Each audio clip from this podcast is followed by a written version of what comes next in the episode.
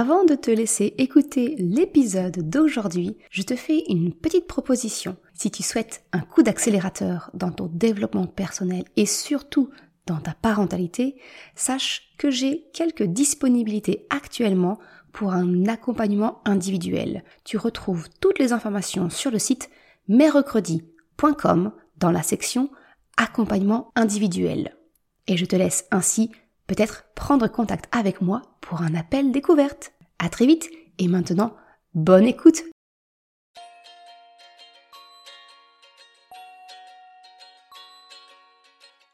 Salut et bienvenue sur le podcast S'élever en même temps que son enfant. Je suis Maude, coach certifié chez Mercredi, mais surtout maman de trois enfants. Sur ce podcast, je t'aide à conjuguer la bienveillance avec la réalité de ton quotidien de maman. Utiliser ton choix d'une parentalité bienveillante comme un accélérateur de ton propre développement personnel. T'aider à changer de regard sur les situations que tu vis avec ton enfant pour t'en servir, pour grandir et apprendre sur toi. Hey, salut, je suis contente pour te retrouver pour notre troisième épisode bonus de cet été. Le sujet d'aujourd'hui, c'est de voir comment réagir quand ton enfant ne veut pas partir. Alors c'est vrai à n'importe quel moment de l'année, mais peut-être plus particulièrement pendant l'été où on a tendance à faire des activités en famille, peut-être voir du monde, sortir eh bien, quelquefois, c'est compliqué pour nos enfants de quitter l'endroit où ils sont et ils sont vraiment pas, ils ont vraiment pas envie de partir. Alors, comment, comment réagir? Ce que je souhaite faire à travers cet épisode aujourd'hui, c'est tout d'abord t'expliquer pourquoi ton enfant n'a pas envie de partir. On va partir du pourquoi de ton enfant pour ensuite essayer de trouver les solutions, ces fameuses solutions compromis, hein, euh, pour pouvoir permettre cette transition, ce départ un peu plus facilement. L'idée, c'est vraiment de te donner des, pistes, des nouveaux outils, parce que je pense qu'on a toutes essayé le marchandage, faire du chantage, de lâcher prise et se dire ah, tant pis, je patiente et il sera bien décidé à partir à un moment donné. Mais non, non, il n'y a rien à y faire. À un moment donné, on arrive à bout de ressources et on perd patience. Donc aujourd'hui, je veux te donner des pistes pour changer de regard sur cette situation et arriver à débloquer euh, cette, le départ qui peut être une situation un petit peu, euh, un petit peu difficile parce que c'est un changement. La première raison qui fait que ton enfant n'a pas envie de partir, eh bien c'est tout simplement le fait qu'il n'est pas prêt psychologiquement. Ce que j'entends par là, c'est que il est peut-être, il a peut-être construit quelque chose, il est peut-être en plein, en plein acte d'imagination dans un jeu, mais il n'y a rien de plus frustrant que d'être coupé dans cet élan. Imagine-toi, tu vois que tu as une petite fenêtre où tu peux prendre du temps pour toi, tu te prépares une boisson chaude, tu prends ton livre du moment, tu sors le transat, tu t'installes, tu te poses, tu ouvres le livre, et là, stop. Il faut que tu te lèves parce qu'en fait, on a besoin de toi, parce que ton enfant a besoin de toi, ou voilà, tu as commencé à préparer quelque chose et on t'arrête en plein milieu. On est bien d'accord, c'est hyper frustrant. Eh bien, ton enfant, c'est la même chose. Peut-être qu'il a commencé à construire un nouveau jeu, qu'il a imaginé quelque chose avec un ami, mais il n'a pas du tout envie de partir. C'est tout à fait logique. Tu le coupes dans son élan.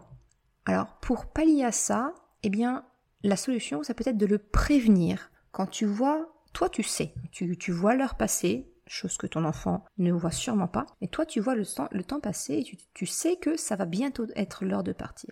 Si tu vois ton enfant qui est en train de, commencer un nouveau jeu ou ou d'entamer quelque chose, c'est peut-être juste de lui signaler pas de problème, tu peux tu peux jouer, tu peux tu peux continuer.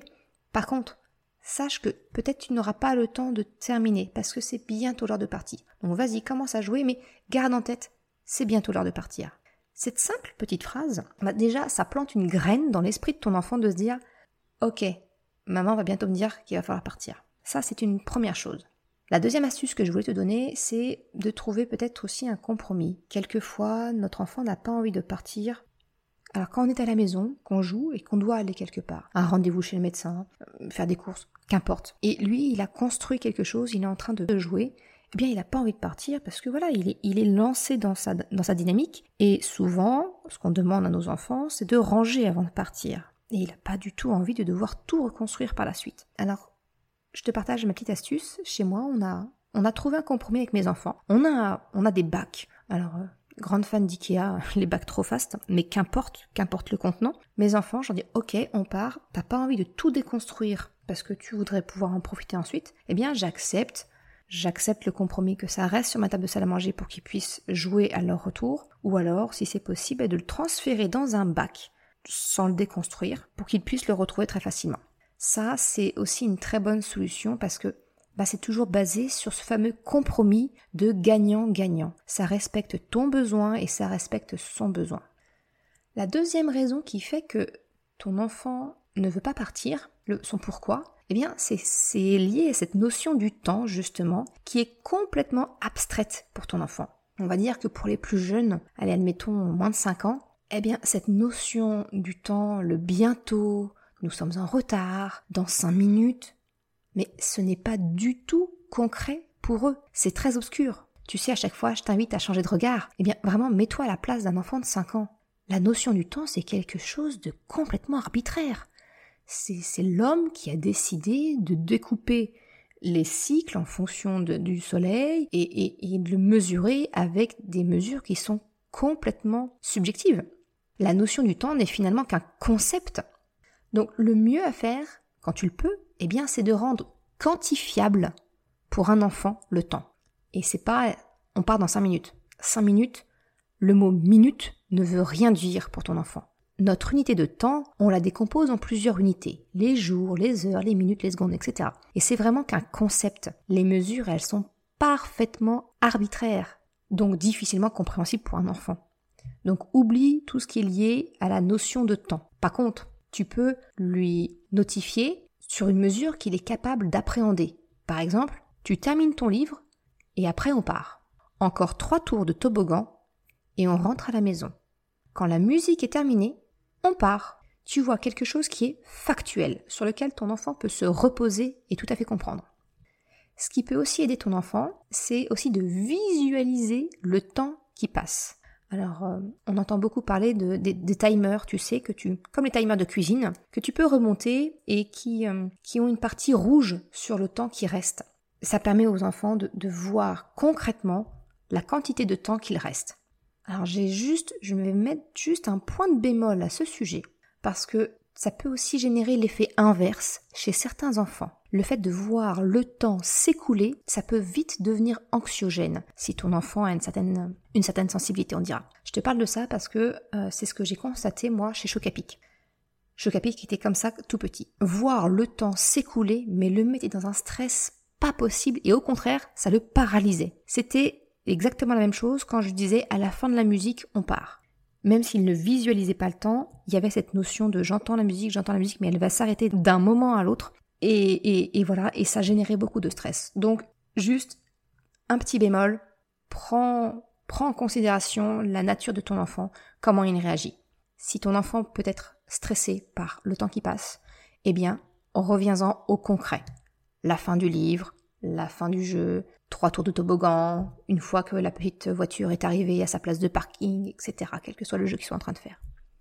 La troisième raison qui fait que ton enfant peut ne pas avoir envie de partir, en fait, eh bien, c'est simplement par le fait de l'inconnu. C'est un changement. Et euh, les enfants sont souvent très sensibles au changement. C'est pour ça qu'ils sont très, qu'ils répondent très positivement aux routines, parce que c'est quelque chose de rassurant. Le changement, c'est une potentielle mise en danger.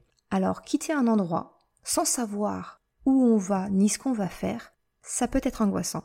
Alors la solution à ça, eh bien, c'est de donner de la visibilité à ton enfant sur le planning. Par exemple, quand tu dis à ton enfant, quand tu, quand tu quittes la plage, tu dis, bah, on rentre à la maison. Euh, franchement, ça n'a rien de foufou hein, quand on est en train de s'amuser à la plage. Surtout qu'on sait très bien que si on rentre à la maison, ça veut dire manger, ça veut dire faire dodo. C'est pas, ça vend pas du rêve. Mais par contre, tu auras un petit peu plus de chance de donner envie à ton enfant de quitter la plage si tu lui dis c'est l'heure de rentrer, on rentre, on défait les affaires, on va dans le bain, tu veux plutôt de la mousse ou tu veux prendre des jouets? Tu vois un petit peu l'idée. En fait, c'est de donner de la précision sur ce qu'il vient après. Et tant qu'à faire, euh, de donner envie sur l'étape suivante. En fait, il faut qu'on devienne des super commerciaux de la prochaine étape pour que notre enfant achète l'idée et y adhère. Alors quelquefois, eh bien, l'étape suivante n'a rien de très vendeur pour ton enfant. Et là, il faut vraiment faire preuve d'imagination.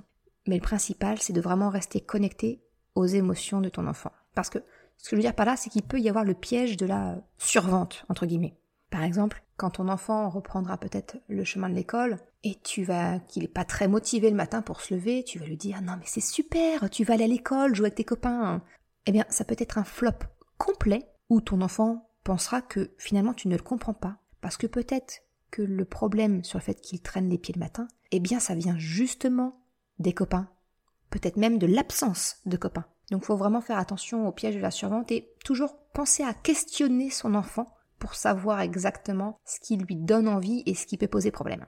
Donc tu le comprends en fait. Le filigrane derrière tout ça, c'est la connexion aux émotions de ton enfant. Ce serait plutôt de te connecter aux émotions de ton enfant et d'entrer en empathie avec lui pour qu'il puisse se sentir compris à défaut de pouvoir esquiver euh, l'étape d'après. Si je reprends l'exemple de l'école, ça, peut être par exemple, je vois que tu n'as pas envie d'aller à l'école ce matin. Il y a une raison pour cela? Tu souhaites en parler? Si tu le souhaites, je peux peut-être t'aider à trouver une solution. Quand tu souhaiteras en parler, sache que je suis là.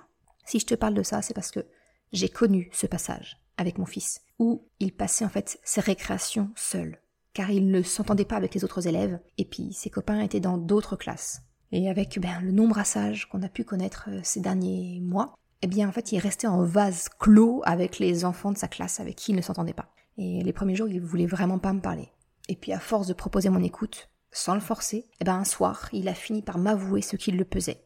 Ben, il n'avait pas de copain à la récré. Alors j'ai pas eu de solution miracle, hein. mais ça a vraiment adouci les départs le matin parce qu'il se sentait compris et écouté. Je compatissais à son ressenti. On en discutait. Et puis on imaginait ben, l'après, l'après crise sanitaire, vivement qu'on puisse se revoir, etc. C'est passé, tu vois. Finalement, il, a réussi par lui-même à trouver une, solution. Mais voilà, je t'encourage vraiment à rester en connexion avec les émotions de ton enfant. La quatrième idée que je voudrais te partager, euh, c'est le fait justement, toujours dans l'idée de, vendre l'étape d'après, bah, c'est justement de créer, de faire le moment du départ un jeu pour ton enfant. Et on l'oublie trop souvent malheureusement, mais le ludique, jouer, c'est une clé ultra puissante avec les enfants. Par exemple, ça peut être de transformer le départ en course entre toi et ton enfant, tous ensemble contre le maître du temps. Hein, c'est le, le moment des Fort Boyards. c'est ça, mes enfants, ils, adorent. Ils adorent qu'on qu'on batte tous ensemble le maître du temps. Alors je leur propose, mais vous voulez courir? Alors le premier qui est arrivé à la porte a gagné le droit de choisir l'histoire ce soir. Le premier qui a mis son manteau a gagné, etc. Tu, tu vois, t'as saisi l'idée. Voilà ce que je voulais te partager dans l'épisode d'aujourd'hui. Donc en résumé, pour éviter les crises liées au départ, eh bien, j'ai envie de t'encourager de faire en sorte que ton enfant soit volontaire de quitter l'endroit par lui-même c'est ça qui permettra vraiment d'éviter les crises. Et pour qu'il soit volontaire, eh bien, c'est vraiment, comme on l'a vu ensemble, hein, c'est de le prévenir, c'est de rendre concret le temps qu'il reste, c'est la visualisation des prochaines étapes, et puis, euh, en l'occurrence, soit de donner envie ces prochaines étapes, soit de susciter de l'empathie, et puis la dernière chose, eh bien, c'est de rendre le départ rigolo. Voilà ce que je voulais te partager dans cet épisode. Je te remercie de l'avoir écouté jusqu'à la fin. Tu retrouveras le lien vers l'article initial de, cette, euh, de cet épisode sur le site mercredi.com. Je te le mets en, en description de cet épisode. Si tu as aimé cet épisode, s'il t'a été utile, eh bien, je t'invite à le partager, à en parler autour de toi, ou si le cœur t'en dit, de me laisser une note 5 étoiles sur Apple Podcast ou sur la plateforme que tu utilises pour m'écouter, si elle te le permet. Ça me permet vraiment eh bien, de faire connaître le podcast et ça m'encourage à progresser. Un grand merci à celles et ceux qui prendront le temps de le faire.